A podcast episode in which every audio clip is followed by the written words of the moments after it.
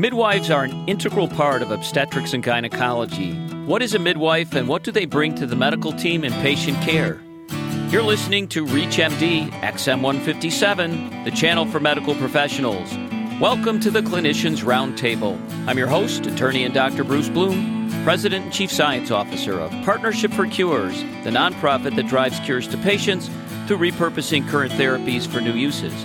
And my guest is Linda Gibbon Welch a certified nurse midwife currently in clinical practice in Illinois with delivery privileges at Evanston Northwestern Hospital. Linda has a master's degree in nursing from Rush University in Chicago and a certificate in nurse midwifery from the University of Illinois at Chicago. She's an instructor in clinical obstetrics and gynecology at the Feinberg School of Medicine at Northwestern University and an adjunct clinical instructor in maternal child nursing at the University of Illinois in Chicago. Linda and I are discussing the clinical impact that a nurse midwife can have. Linda, welcome to Reach MD. Thank you, Dr. Bloom. So, what's your background? How long have you been in practice? And tell us about that practice. I have been a nurse for approximately 30 years, and most of that time spent in maternal child nursing, specifically labor and delivery. And I've been a midwife for approximately 15 years, working in both teaching hospitals and small community hospitals. And tell us about your practice. You're a part time teacher and a part time practitioner. How does your week split up? Most of the time, I'm working with patients. I work in a practice currently with eight OB-GYNs in Evanston and Glenview, Illinois.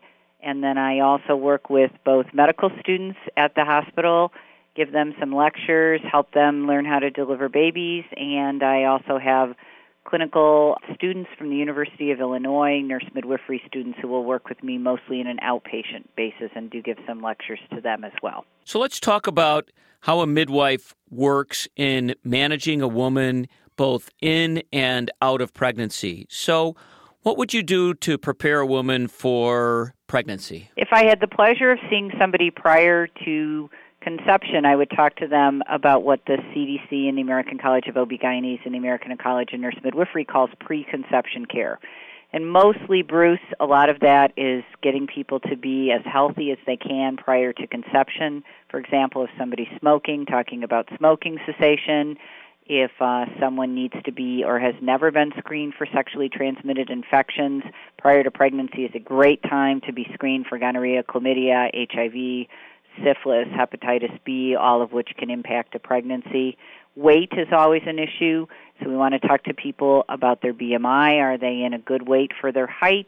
Uh, are they overweight? Perhaps this is a good time to talk about weight reduction. Are they underweight, or if they've had a history of any type of eating disorders? Talking about the recommended weight gain for all women is about 25 to 35 pounds in pregnancy. That is somewhat dependent on whether it's a singleton or a multiple gestation, and certainly we want to look at where a woman's weight is.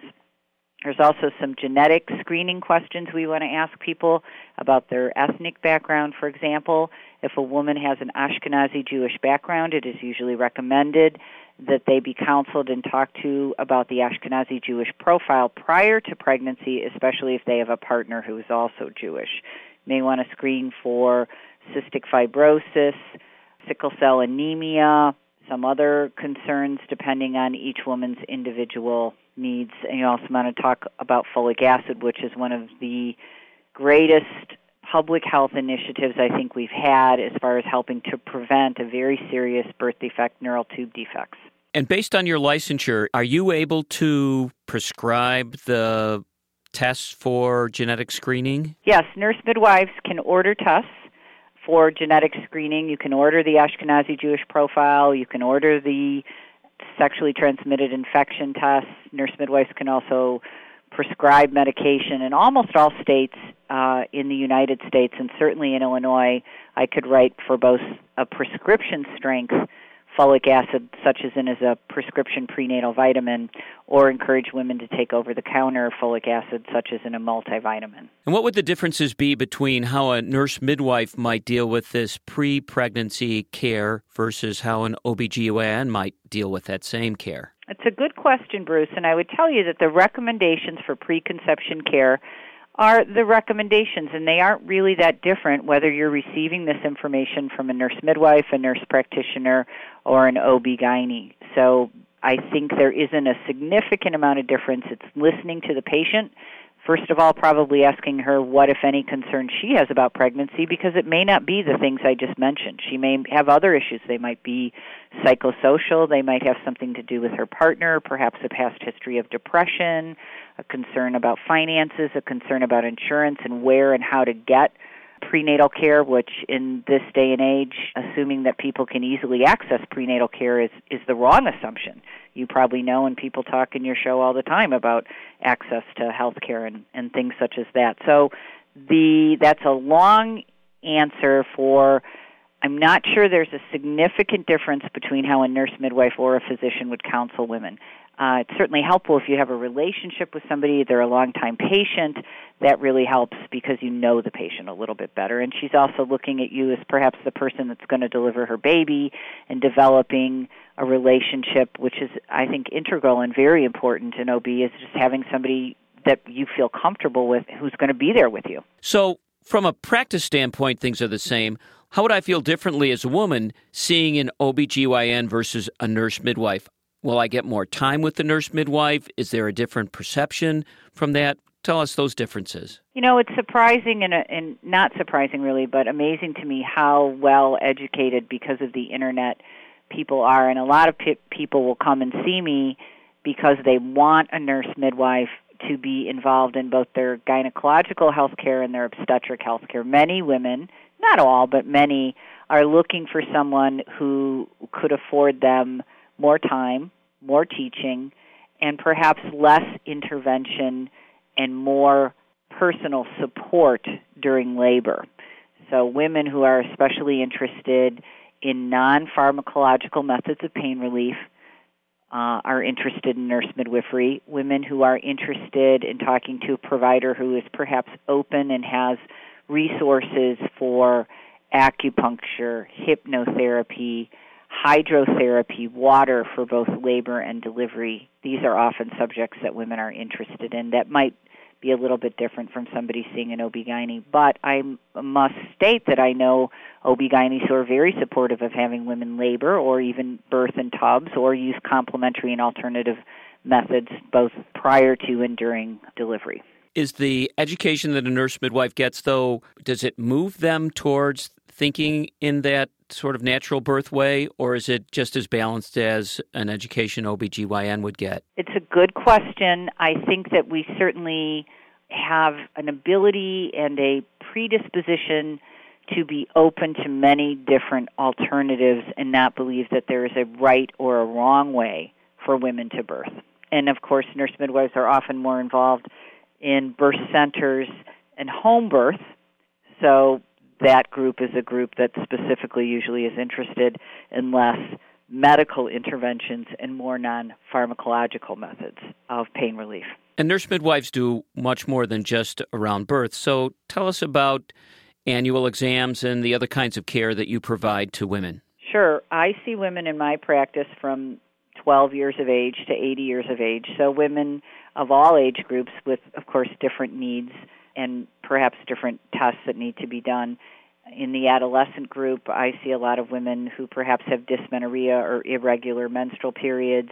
I do a lot of work on talking to people about different contraceptive options, what would be best for them, what's new.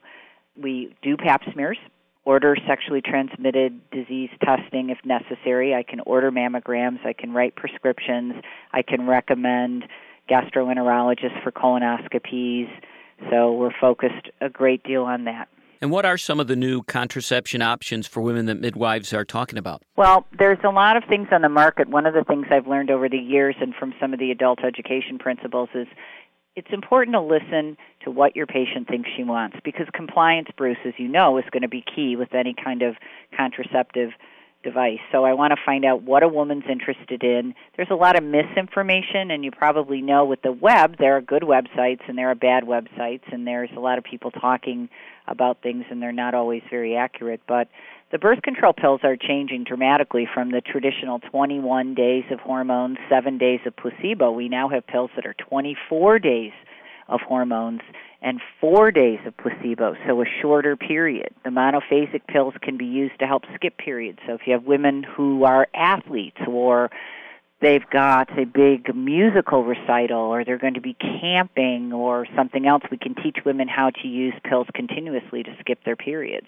There's a new birth control pill on the market, Lybrel, that just came out, which you have no periods for the entire year. There's also a couple of birth control pills on the market where you only have four periods a year. So helping women with their comfort level with whether they want to menstruate every month or not menstruate every month, whether they have a lot of symptomatology around their periods, such as PMS or menstrual migraines, helps them make that choice. The NuvaRing is a great choice because, as you probably know, not everybody is really compliant or it's not always that easy to take a pill every day. It has nothing to do with intelligence or IQ. Some people are good pill takers and some people are not. So the NuvaRing is a device in which the ring is impregnated, no pun intended, with a little bit of estrogen and progestin, inserted in the vagina. It's really easy to use. If you can use a Tampax, you can use a NuvaRing. You place that in the posterior fornix of the vagina, and you leave it in for three weeks. So the only thing that you have to remember in your month, as far as contraception goes, is putting your ring in and taking it out. You leave it in for three weeks, take it out for a week, and then put a new one in. And the side effect profile is low, and the hormone dose is very low. There's 0.15 milligrams of estrogen in the NuvaRing, so it's the lowest combined contraceptive on the market. So, is that lower dose because the ring is right in the general area where the drug needs to be delivered? Yes, the serum uptake of that is very steady state, and it is not dependent on the person being able to remember to take the pill at the right time at the right day. So the hormone level was able to be reduced a little bit. So let's talk about how a physician or other healthcare practitioner might find out more about certified nurse midwives or find a nurse midwife to be a part of their practice? Sure, there's a couple resources. The American College of Nurse Midwives is the body that most nurse midwives belong to. It's a good resource to go to for both consumers and professionals who want to know about midwifery education, certification, qualifications. It's also a resource for Find a Midwife. You can type in your zip code and it will list different members of the American College of Nurse Midwives in your area. In Illinois, we have a website called midwivesofillinois.org. That's midwivesofillinois.org, where we have listed every practicing certified nurse midwife in Illinois. So that is also another good resource. I want to thank our guest, Linda Given Welch, practicing certified nurse midwife, for helping us take a look at this important profession. I'm attorney and Dr. Bruce Bloom. You've been listening to the Clinicians Roundtable on ReachMD XM157, the channel for medical professionals please visit us at ReachMD.com and thank you for listening.